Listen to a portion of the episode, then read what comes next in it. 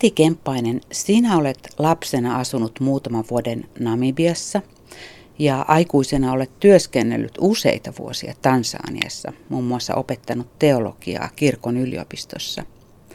Mutta minkälaisia kokemuksia, ihan henkilökohtaisia kokemuksia sinulla on afrikkalaisesta kristillisyydestä? Joo, siis sehän on hyvin elävää ja sellaista tunteisiin vetoa, vaan olen itse kokenut aika suuriakin liikutuksen hetkiä joissakin meidän kampuksen Jumalan palveluksessa. Nyt mä muistan sen vaiheen, kun AIDS alkoi olemaan sillä tavalla läsnä, että meillä yhä enemmän kuoli opiskelijoita ja työntekijöitä. Siitä ei vielä puhuttu hirveästi, mutta se oli sellaista aika raastavaa aikaa. Koska toi muuten oli? Se oli noin 2005 oli se pahin vuosi näissä, näissä AIDS-tilastoissa. Nuori opiskelijapoika oli kuollut ja hänet, hänen ruumiinsa tuotiin äh, sinne pääsaliin ja koko yön opiskelijat valvo ja rukoilija laulo. Mäkin viivyin siellä aika myöhään ja sitten aamulla lähdettiin autolla viemään hänen ruumistaan kotikulmille, eli sinne Victoriajärven suuntaan, koska ihmiset haudataan aina kotikylinsä. Ja siinä vaiheessa, kun ruumista kannetaan autoon, niin pieni ryhmä naisia, tai siis naisopiskelijoita, rupesi laulamaan uskomattoman kaunista laulua, jossa heitettiin valoisat jäähyväiset tälle heidän ystävälleen. Ja siinä laulussa kuvattiin, kuinka olet matkalla paratiisiin ja siellä me kerron näin. Ja se laulu, se ääni, joka tällä johtavalla naislaulajalla oli käsittämättömän kaunis. Ja siihen tuli siihen hirveän surulliseen hetkeen jotakin ylimaallisen kaunista. Ja sitä oli vaikea kuunnella ilman, että, että niin kuin liikuttu todella syvästi. Sinä olet myös tutkinut laajasti afrikkalaista kristillisyyttä, osallistunut konferensseihin, kirjoittanut ja keskustellut laajasti aiheesta. Afrikka on nykyisin maailman kristillisin maanosa. Siellä on noin 600 miljoonaa kristittyä. Voiko sanoa jotakin kristillisistä virtauksista tämän päivän Afrikassa? Afrikkahan on oikeastaan pikkusen väärin puhua Afrikasta Afrikkana, koska siellä on valtavasti eri kulttuureita ja kieliä ja, ja maita.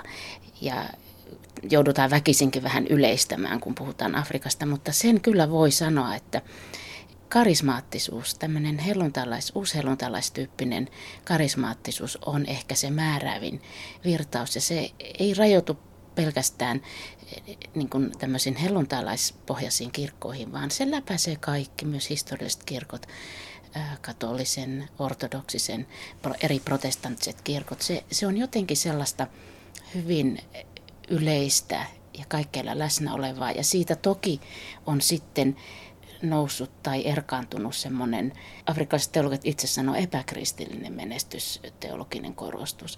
Mutta tämmöinen karismaattisuus, se on, se on hyvin tyypillistä afrikkalaiselle, afrikkalaiselle kristillisyydelle. Miten se ilmenee? siihen kuuluu siihen uskon kuvastoon hyvin vahvasti tämmöinen niin henki, henkimaailmaan uskominen hyviin pahoihin henkiin, rukoillaan ihmisten parantumista, rukoillaan konkreettisten arkipäiväisten asioiden puolesta, rukoillaan sadetta, terveyttä.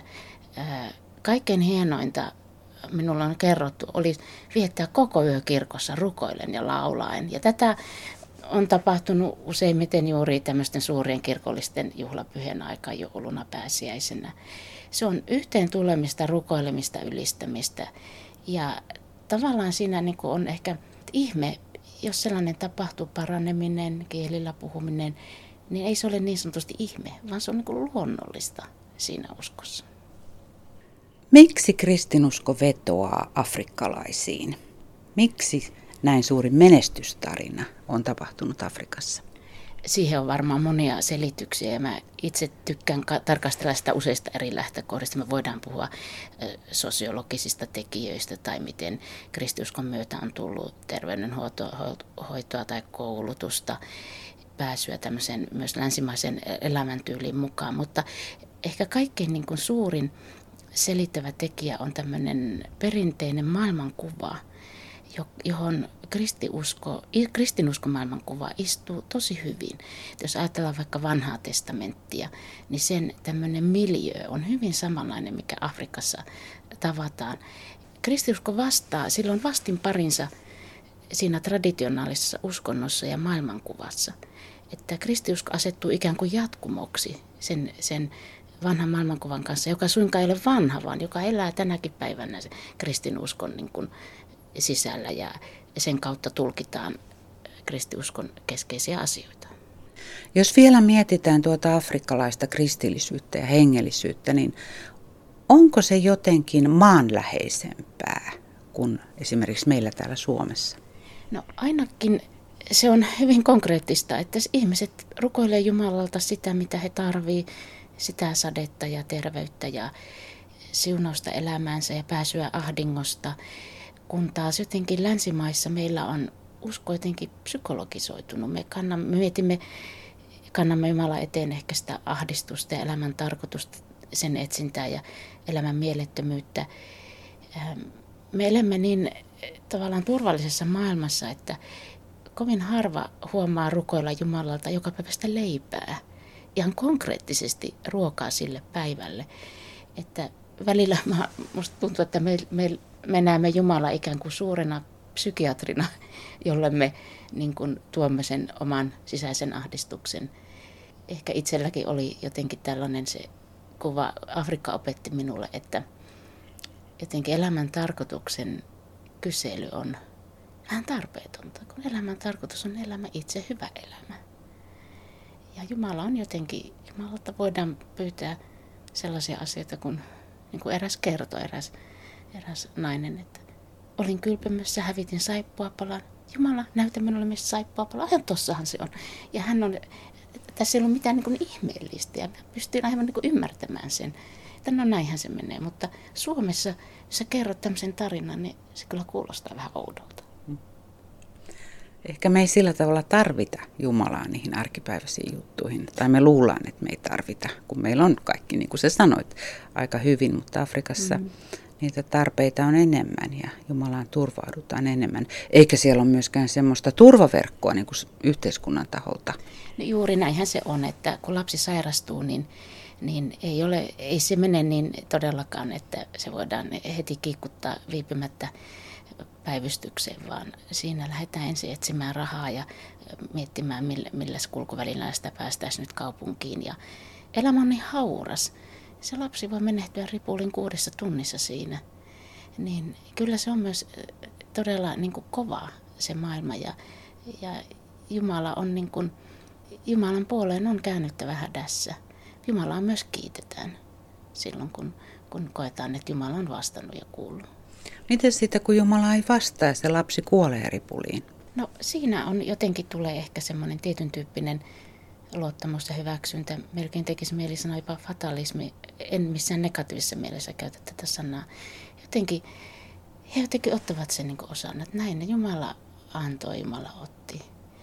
Ei, ei siinä lähdetä kyselemään, että kuka lääkäri teki virheen tai, tai miksi näin tapahtui. Se kuuluu jotenkin siihen, myös siihen kokonaispakettiin. Afrikassa kuollaan paljon ja yllättäen ja nuorena, kaikenikäisinä.